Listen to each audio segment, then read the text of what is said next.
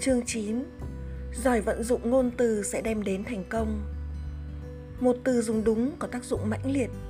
Mỗi khi chúng ta gặp một từ đúng và mạnh, Nó mang lại hiệu quả nhanh như chớp Về vật chất và tinh thần, Mark Twain. Các từ được nói ra, Chúng làm chúng ta cười và làm chúng ta khóc. Chúng có thể gây chấn thương hay chữa lành. Chúng cho chúng ta hy vọng hay làm chúng ta tuyệt vọng.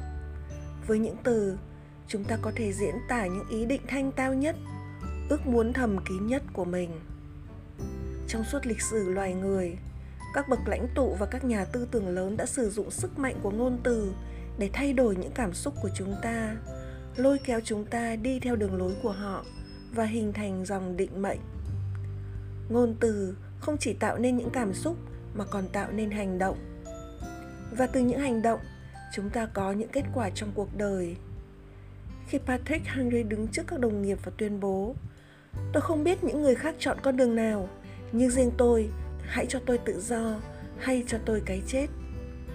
Những lời của ông đã thổi bùng lên ngọn lửa đấu tranh bừng bừng, nơi những người công dân Mỹ xưa kia để thiêu hủy nền độc tài đã từng áp bức họ quá lâu.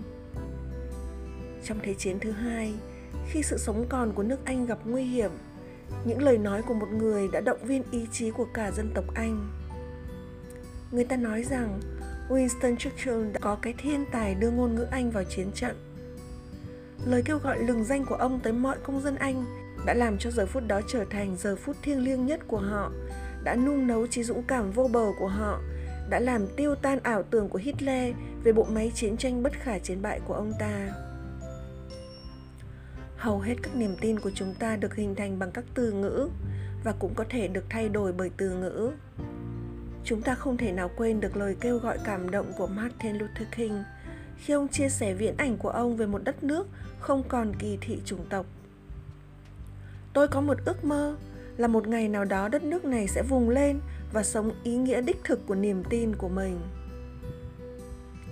Nhiều người chúng ta ý thức rất rõ về sức mạnh của những lời nói đã ảnh hưởng đến dòng chảy của lịch sử như thế nào. Sức mạnh của những nhà hùng biện vĩ đại đã dùng để kích thích chúng ta nhưng ít người ý thức rằng mình cũng có thể dùng sức mạnh lời nói của chính mình để lay động những cảm xúc của mình, để thách đố, kiên cường tinh thần của mình, để trở nên gan dạ tiến tới hành động và tìm kiếm sự phong phú mà đời sống mang lại cho chúng ta. Biết chọn lựa hiệu quả các từ để diễn tả kinh nghiệm sống của mình có thể thăng hoa những cảm xúc tích cực của mình. Chọn lựa kém các từ có thể làm suy yếu và hủy diệt chúng ta. Ngay lúc này bạn hãy ý thức rõ về sức mạnh của những từ mà bạn dùng. Chỉ cần bạn biết chọn lựa chúng một cách khôn ngoan. Chỉ cần thay đổi vốn từ vựng quen thuộc của bạn để diễn tả cảm xúc của mình, bạn có thể lập tức thay đổi cách bạn suy nghĩ, cảm nhận và sống. Các từ làm nên sợi chỉ để chúng ta ràng buộc các kinh nghiệm sống của mình. Aldous Huxley. Khi tôi tìm hiểu sức mạnh của từ ngữ tôi vẫn còn nghi ngờ làm sao một chuyện đơn giản như thay đổi từ ngữ lại có thể tạo một sự khác biệt cơ bản trong kinh nghiệm sống của mình.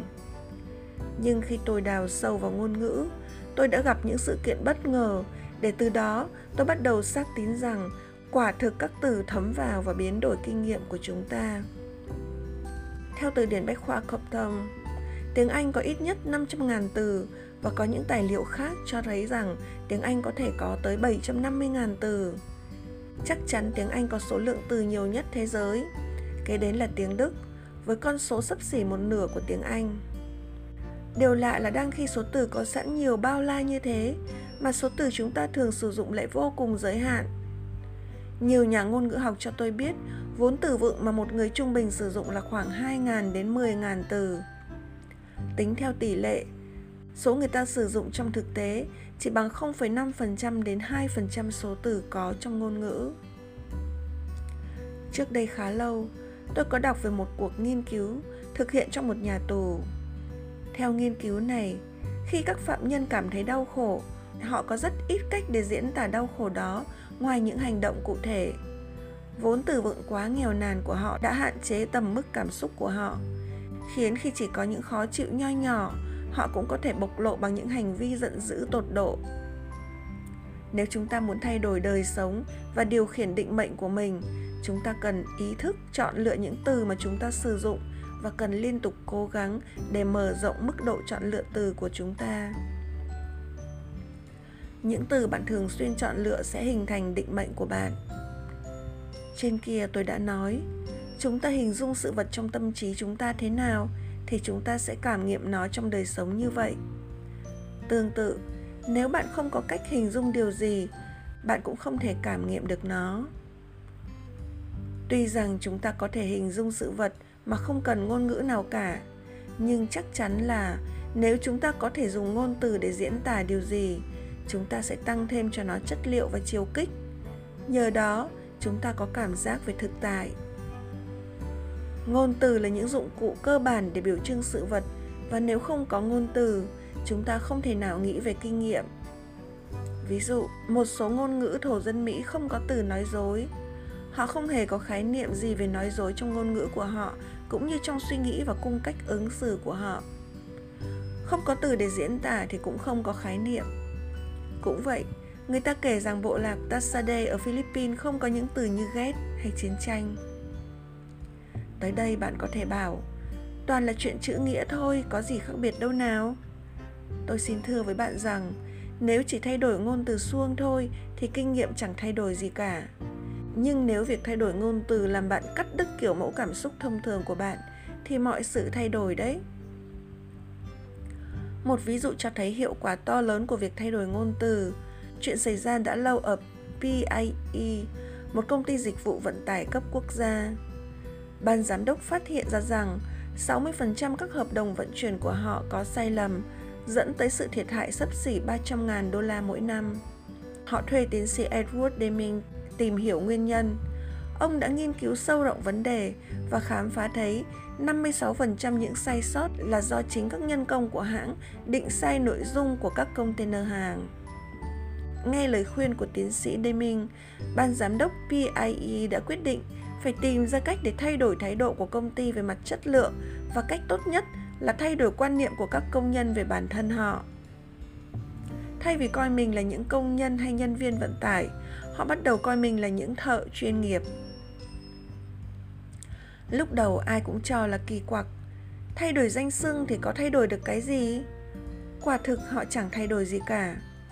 Thế nhưng chẳng bao lâu sau, do quen sử dụng tên gọi mới, các công nhân bắt đầu cảm thấy mình là những thợ chuyên nghiệp và chỉ không đầy một tháng sau, PIE đã cắt giảm số lần vận chuyển sai lầm của mình từ 56% xuống còn dưới 10%, tiết kiệm được cho công ty mỗi năm 250.000 đô la.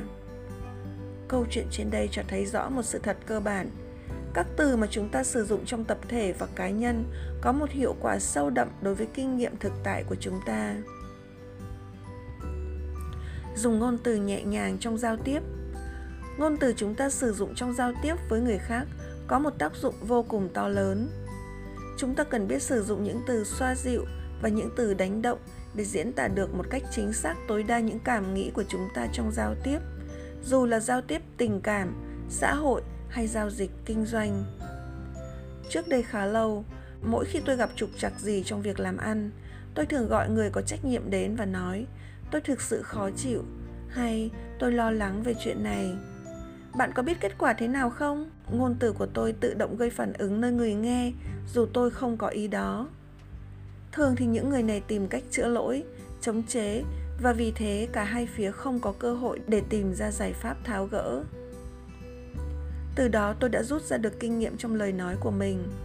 Cả khi bị kích động mạnh, tôi cũng chỉ nói, tôi lo ngại đôi chút về chuyện này anh có thể giúp tôi được không? Trước hết, nói vậy sẽ làm dịu bớt cảm xúc căng thẳng của mình. Điều này ích lợi cho cả tôi lẫn người nghe. Kế đến, thêm từ đôi chút vào làm cho câu nói dịu hẳn đi. Nhờ vậy, tôi làm cho người nghe mạnh dạn và cởi mở đối thoại với mình. Điều cơ bản trong mọi tình huống là chúng ta phải có khả năng cắt đứt khuôn mẫu tiêu cực của mình. Nếu không chúng ta có thể nói ra những lời mà sau này chúng ta phải hối hận. Nhiều mối quan hệ bị tan vỡ cũng chỉ vì chuyện này. Trong một lúc bực tức, chúng ta có thể nói những lời làm tổn thương tình cảm của người khác và thúc đẩy họ tìm cách trả đũa hoặc khiến họ bị quá tổn thương và không còn muốn cởi mở với chúng ta nữa. Thế nên, chúng ta phải nhận ra sức mạnh của lời nói. Nó có thể xây dựng, nó cũng có thể phá hoại. Dân tộc Đức không phải là một dân tộc hiếu chiến. Họ là một dân tộc dũng cảm, nghĩa là họ không muốn chiến tranh nhưng cũng không sợ chiến tranh. Họ yêu chuộng hòa bình nhưng họ cũng yêu chuộng tự do và danh dự. Adolf Hitler Ngôn tử đã bị những con người mị dân của mọi thời đại sử dụng để tàn sát và bắt chúng ta chịu khuất phục. Như Hitler đã biến đổi những nỗi thất vọng của một quốc gia thành mối hận thù đối với một thiểu số và lòng tham chinh phục đất đai đã thuyết phục dân Đức gây chiến. Ở mức độ nhẹ hơn, chúng ta có thể thấy trong lịch sử hiện đại đầy dẫy những ví dụ về việc sử dụng ngôn từ một cách tinh vi để thay đổi bộ mặt thật của kinh nghiệm. Trong cuộc chiến vùng vịnh, các biệt ngữ quân sự thì phức tạp không thể tưởng tượng nổi.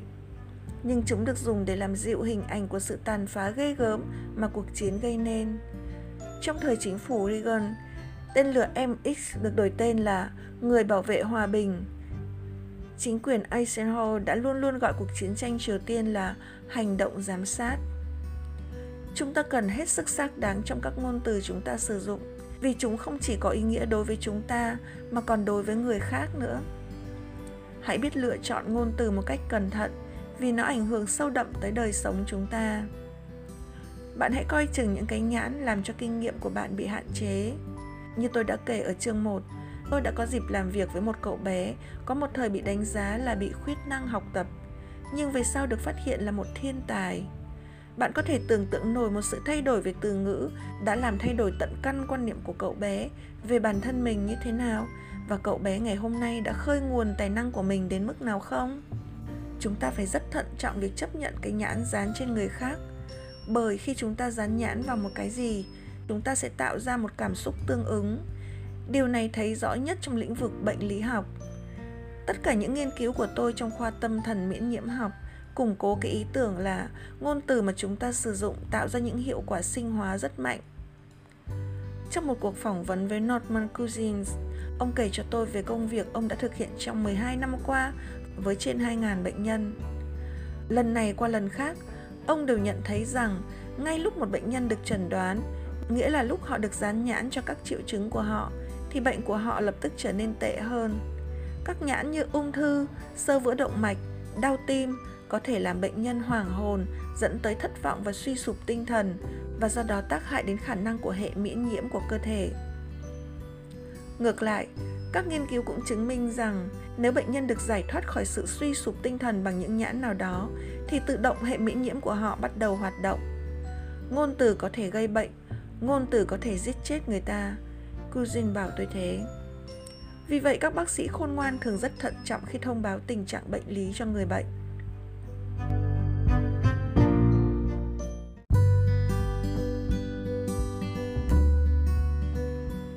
Mới đây, tại một khóa học hẹn hò định mệnh, chúng tôi đã chứng kiến một trường hợp hiển nhiên cho thấy sức mạnh của ngôn từ làm thay đổi tức khắc trạng thái của một con người. Một phụ nữ tham dự khóa học vừa ăn tối về, nét mặt rạng rỡ.